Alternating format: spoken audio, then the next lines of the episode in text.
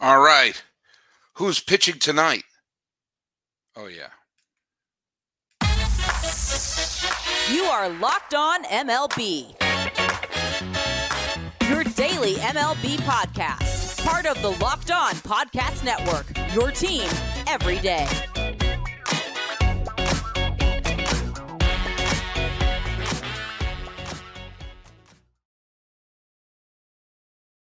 Hello, baseball fans. Welcome to Locked On MLB, part of the Locked On Podcast Network, where it's your team every day. This is the daily podcast. We talk about all of Major League Baseball. I am yours, Paul Francis Sullivan. Please call me Sully. I am an Emmy nominated television producer who has been a baseball podcaster for well over a decade now. And I've just finished my fifth full season as a podcaster here on the Locked On Podcast Network, and I'm looking forward to another terrific off season and season number six, which is going to start in oh a few months. Hey, uh, follow us at Locked On MLB Pods on Twitter or on Instagram. I'm your pal Sully. I'm at Sully Baseball on Twitter, Sully Baseball Podcast on Instagram. And a quick reminder that today's episode is brought to you by FanDuel. Make every moment more. Right now, new customers get $150 in bonus bets with any winning $5 moneyline bet. That's 150 bucks if your team wins. Visit fanduel.com slash locked on to get started. Um, this is, you know, I'm very happy the Rangers won. No offense, Miller. You know, uh, Miller Thomas and everyone who are big Diamondback fans. The Diamondbacks are a great story. I like those moments that are the generational moments. As I had Bryce on the other day, you just saw how uh, just overwhelmed he was that the Rangers won the World Series. And by the way, that was the answer to the trivia question: which Texas-based team won the World Series in 2023? And the answer, as correctly said by John Murphy Jr. and by Coffee Chess Repeat, Texas Rangers won. And for Ranger fans, man, I, I know what you did all day today. Your Bryce, uh, Morgan Price, Andy Albee, all these people I know who are diehard Texas Ranger fans. You know, my friend Jamie, all these people who are just grew up with the Rangers. I know what you did all day. You watched the clip all day. I get it. It, and and and keep doing it. You're gonna be you're gonna be doing it right until first pitch and maybe beyond first pitch of next year. I'm not sure when the parade is for the Rangers, but uh, you know it's going to be a fabulous, fabulous occasion. And we just, you know, the the postseason's now over, and I, I want to talk a little bit about the aftermath of this postseason, uh, and kind of our, you know, we can now sort of take a look at was it a, you know, if you're a Ranger fan, was it a great postseason? It was phenomenal. If you're a Diamondbacks fan, it was phenomenal. Um, for, for someone who didn't really have a dog in this fight this year, uh, as a fan who just wanted to see great baseball, it was okay. It was okay. It was, uh, oh, I don't know how it was. It was the Avengers: Age of Ultron. It was um, for your eyes only. They, those are like uh, Age of Ultron is an eh, okay Marvel film with a couple good moments. Uh, For Your Eyes Only is an okay James Bond film, not great. It, eh, there's some bad Bond films. There's some bad Marvel films. It was fine. It had some nice moments. The first, the the, the wild card series was a bust. Uh, the division series, for the most part, was a bust. Uh, there was not, I mean, there were a couple of individual games over there, but there was a lot of drama. And there was a lot of games where a team scores early, holds on, and wins. And that's my least favorite type of game. The League Championship Series gave us a couple of really great games. The walk off victory by the Diamondbacks, the Altuve home run, the come from behind victories, and the, the Rangers winning that wild game six, of which the final score was um, uh, deceptive uh, game seven of the NLCS between Arizona and uh, Philadelphia was that was a very good game. I wouldn't quite call it a great game. If Schwarber came up as the tying run, uh, then I probably would have called it a great game. Um, the first game of the World Series was a great. That was a that was that was a terrific opening act. I've seen better game. There obviously have been better game ones, but it was a it was a really thrilling opening act. Game two, blowout. Game three was exciting. Game four, blowout. And then last night, um, you know, it was one nothing going into the ninth. The you know the Rangers pulled ahead, and so there wasn't a lot of suspense in the ninth. But it, that was a good game. It wasn't great. I don't know if there was a legitimately great game. The closest thing I think we had to a great game was the uh, Braves' lone victory against Philadelphia and uh, game one of the World Series. Other than that, there's a smattering of good games, um, but not that classic. And you know, I was thinking there's some years when I look back, like 2012 was a year, the first year I did a podcast. Uh, all of the division series, all four of the division series went the distance, and they were all super dramatic. Uh, there have been some years where both league championship series. I think this year was a year where both league championship series were good, but you've had years where both league championship series were like jaw dropping, you know, chewing your fingernails. And of course, there have been epic World Series that we've had. Um, you know, oddly, I mean, and you've had games I think are underrated. Like I think the game seven between Washington and Houston in tw- in 2019 was a legitimately fantastic game because the Astros were in complete control until the seventh, and then the, the Nats took control after that. Um, I think a lot of times you're going to need some distance to see how a series plays out, but the, I don't know the the fact that the there this postseason was lacking uh, some of those great classic games. I think we'll come back to to um, I mean, who knows? The, the, series is only a day old at this point. But look at a bad post. This wasn't a bad postseason. It just was lacking that that giant epic. Um, and so I, that was a little a little disappointing. But of course, if you're a Ranger fan, you couldn't possibly care less. Um, it's interesting. I do the who owns uh, October and who owns the World Series uh, where I keep track of the best performers in October and in uh, and for the World Series itself. World Series was kind of two. There, no one really led the MVP of that. Corey Seager got two. Semien got two.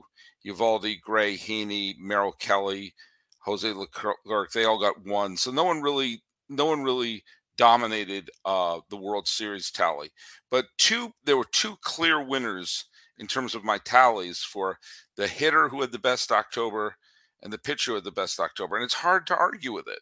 The hitter with the highest total turned out to be Ketel Marte of the Diamondbacks, who finished with a score of four. And the pitcher with the highest wound October score was Nathan Eovaldi, whose final tally was five. And I think if you if you said the MVP of the postseason would Ketel Marte and Nathan Eovaldi, I think you'd be uh, I think you'd be fine to pick that. Uh, it's funny because I have here the tally of all the different players who led individual games in this postseason, and you'll see people like um, J.D. Martinez of the Dodgers, George Springer of the Blue Jays, Christian Yelich of the Brewers, Randy Arozarena of the Rays, um, uh, Brazoban of the Marlins. I bet you forgot some of those teams were even in the postseason. But um, this was the Rangers' year. This was the Rangers' year, and you know, time will tell. I think one of the things that will will improve the standing of this series and this postseason would be if Arizona starts to eh, that they're not a flash in the pan, and that Texas is not a uh, flash in the pan, and that this becomes uh, compounded with other championships. Like the like the 1999 World Series between the Yankees and the Braves was kind of a dud. It was a sweep. There was there was mm, a couple of good games. There was the walk off home run by Chad Curtis, but as the most part, it was kind of a dud of a World Series. You know, when the the Red Sox swept the Rockies. There were two exciting games, but that was a dud of a World Series. If you're, I mean, as a Red Sox fan, I loved it, but the Rockies fan, you know, it was frustrating for everyone else. It was, you knew it was over after the first game.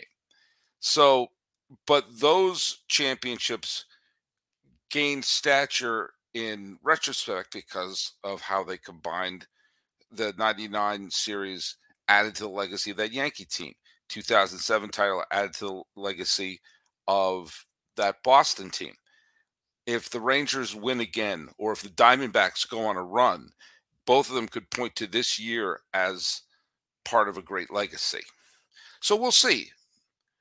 You know, you history and appreciation of certain teams need to have some time to go with it. There's the immediate, uh, I guess, for lack of a better word, the immediate gratification, and there is uh, there's what happens with a little bit of distance. But I think that the rest of baseball could learn a couple of things from the two participants in this year's World Series. By the way, there's some specific things about the fast turnaround and the mentality that they had going towards winning this their their respective pennants that I think would go a long way, especially for a couple of teams. One that's already very good, and the other just that blew an epic, epic chance.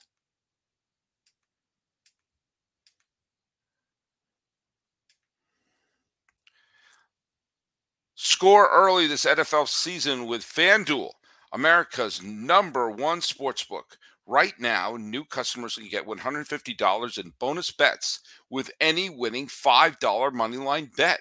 That's 150 bucks if your team wins. If you're thinking about joining FanDuel, there's no better time to get in on the action. The app is so easy to use.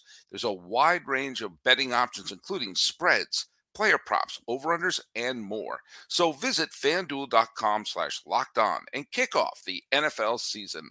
FanDuel is an official partner of the National Football League.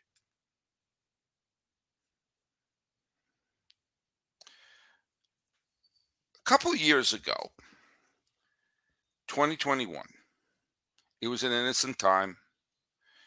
Biden was president. I was the host of the Locked On MLB podcast show, and I was recording it in this room. It was a long time ago, 2021. And the Arizona Diamondbacks were a 100 loss team. Actually, they're more than a 100 loss team. The Texas Rangers were a 100 loss team. Both teams stunk.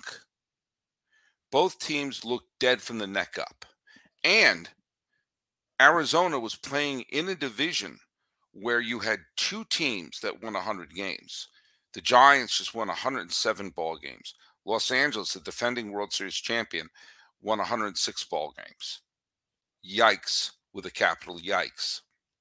And San Diego was in the process of trying to cobble together a bunch of superstars.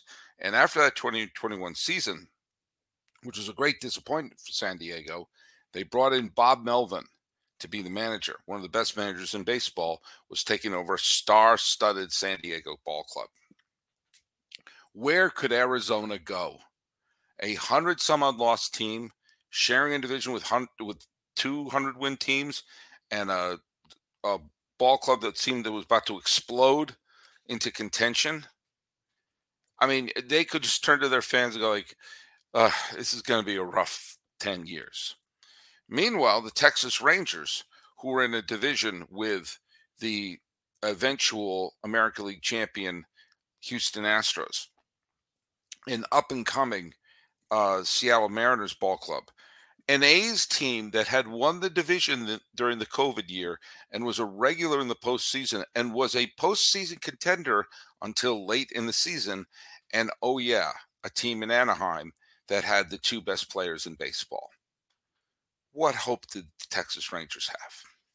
Well, we learned a couple of things as those two teams flipped the script and met in the World Series in two years. Two years.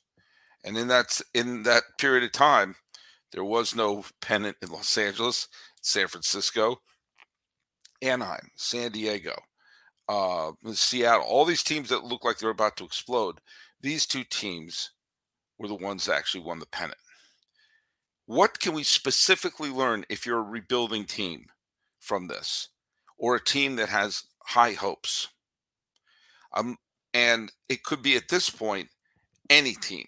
Because if you can go to 100 losses in 2021 to the World Series in 2023, then we have demonstrated that there's a route to that big turnaround. I'm looking at you, Angels, who couldn't put a winning product on the field with Mike Trout and Shohei Ohtani on the club at the same time.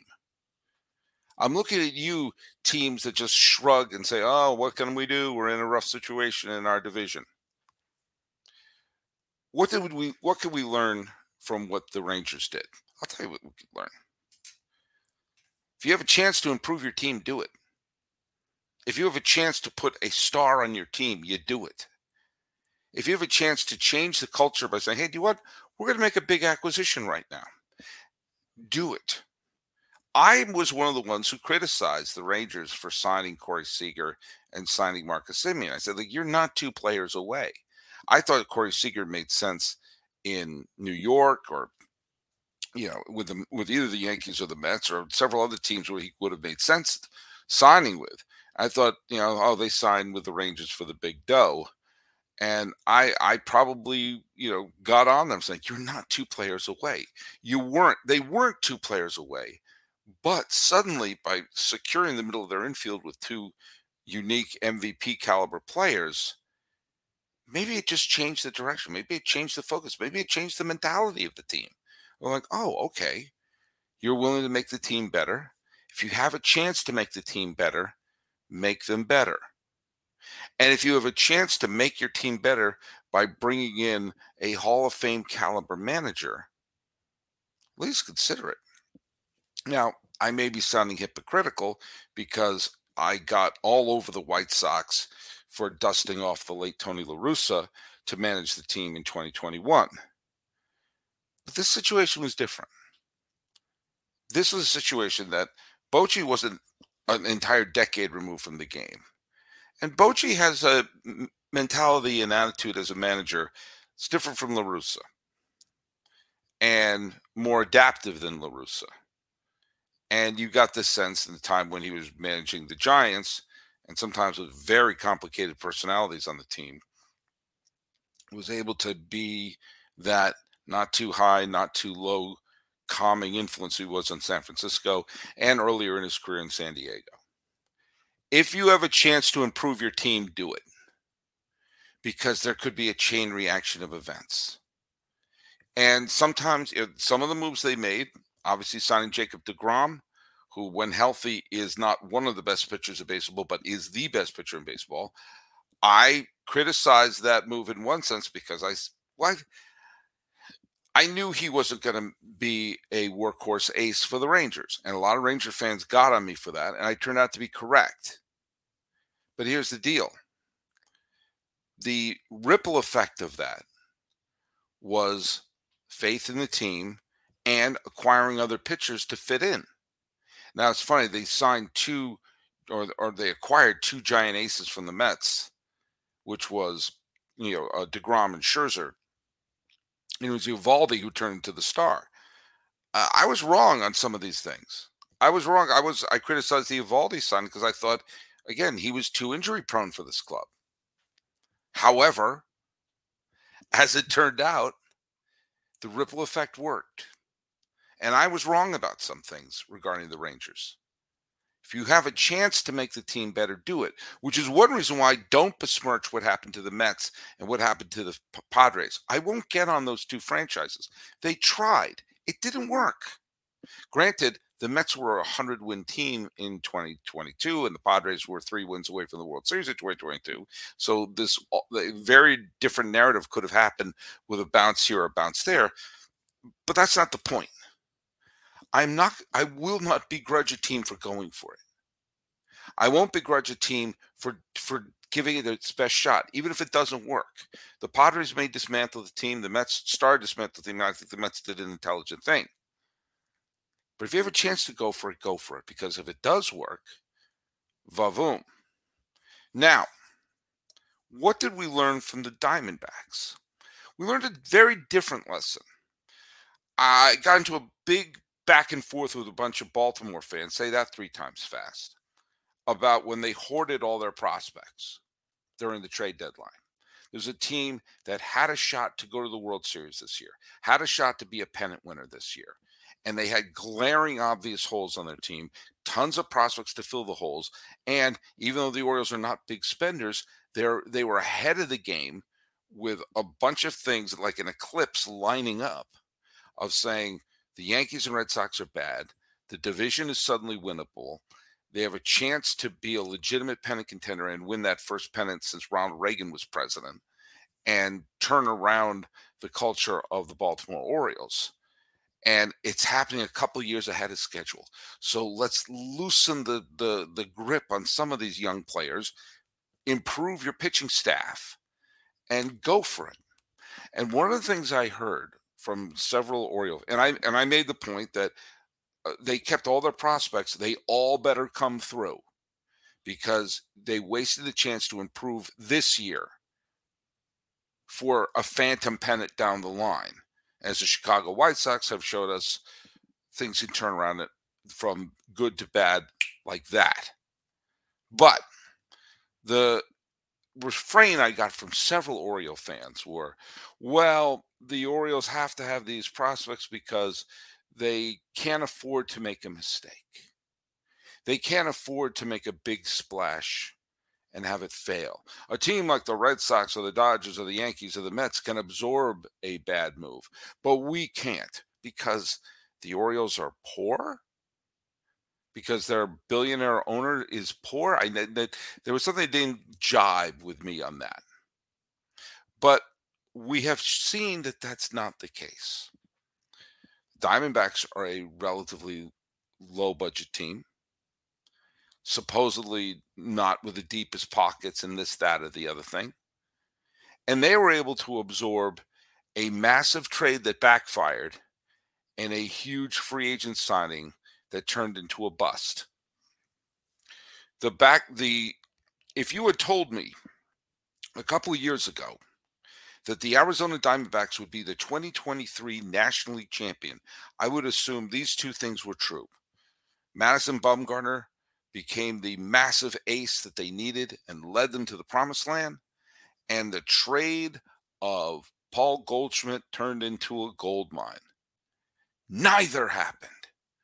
The trade for Goldschmidt was a bust the Carson Kellys, the Luke Weavers, they they weren't big members of the this particular squad that won the pennant.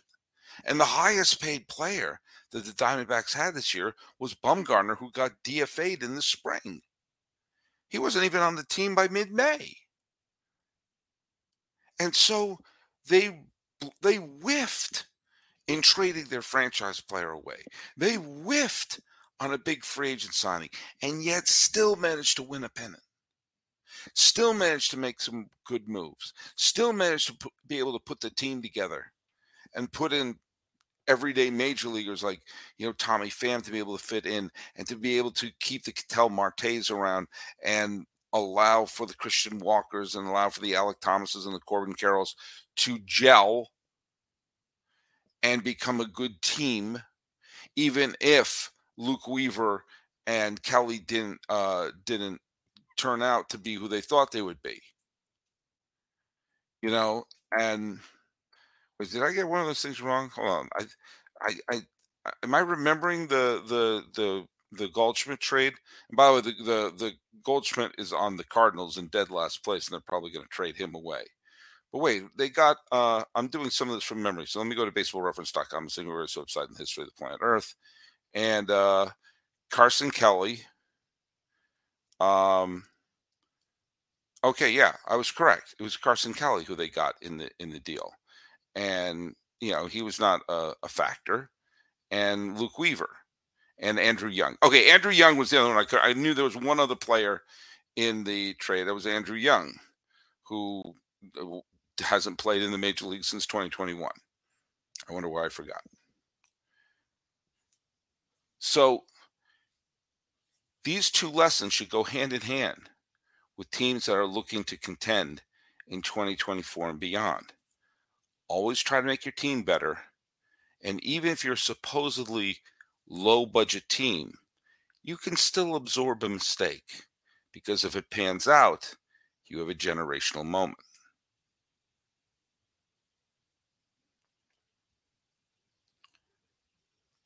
I'm going to go over the next bunch of days some of the managerial merry-go-round, um, but you're going to see, you know, the there's some managerial moves that to me uh, are, are absolute no-brainers.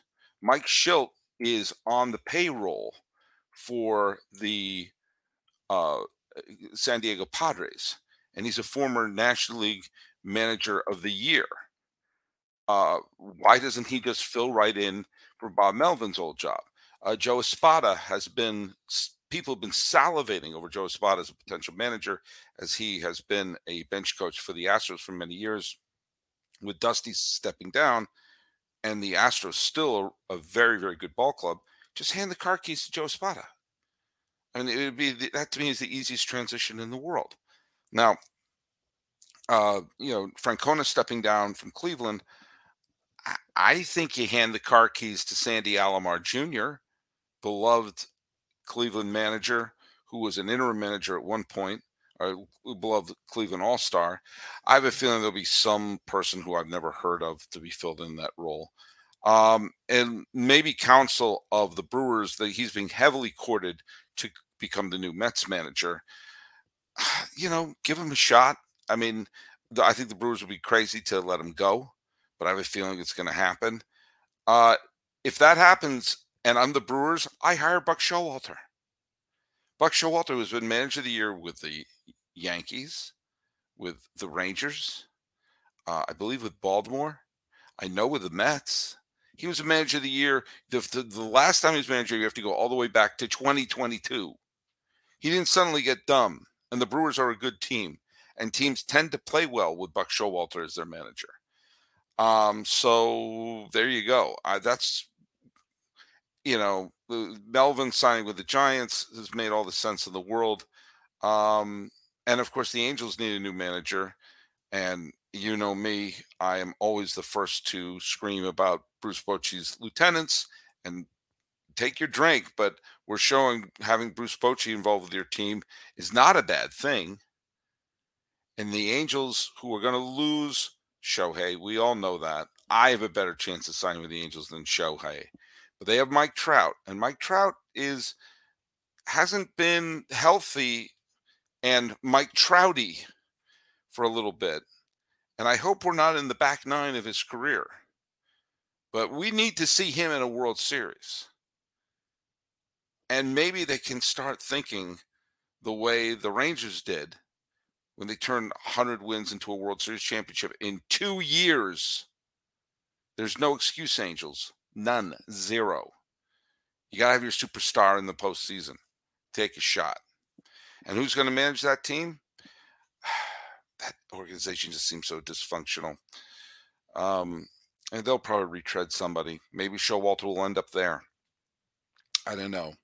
It is interesting that Joe Maddon is still floating out there, and he went from our answer to Earl Weaver to persona non grata as a manager in just a couple of years. I do think that's very, very strange. And I do think that sometimes you bring in a manager with experience who's hungry to show that, yeah, I'm really am pretty good. Maybe Cleveland. And then Joe Maddon can try to be join Bruce Bochy as someone who won a World Series and then joined the team he beat and won a World Series with them. Kind of like Bochy beat the Rangers in 2010 and took them to the promised land in 2023. I don't know, neither do you, but you're going to see a lot of interesting things happen with the managerial merry-go-round, which brings us to today's trivia question. And it's a simple one. What is the only major league team to have never had a manager win manager of the year? There's only one. Only one franchise has never had a manager of the year. And so write that down on YouTube, um, Locked On MLB Pods on Twitter and Instagram. I'm your pal Sully at Sully Baseball on Twitter, Sully Baseball Podcast on Instagram. I'm um, going to be taking the weekend off. We're going to be back still doing five shows a week. This is the first one of the off season. This has been Locked On MLB for the third day of November 2023. I'm your host, Paul Francis Sullivan. Easy for you to say. Please call me Sully.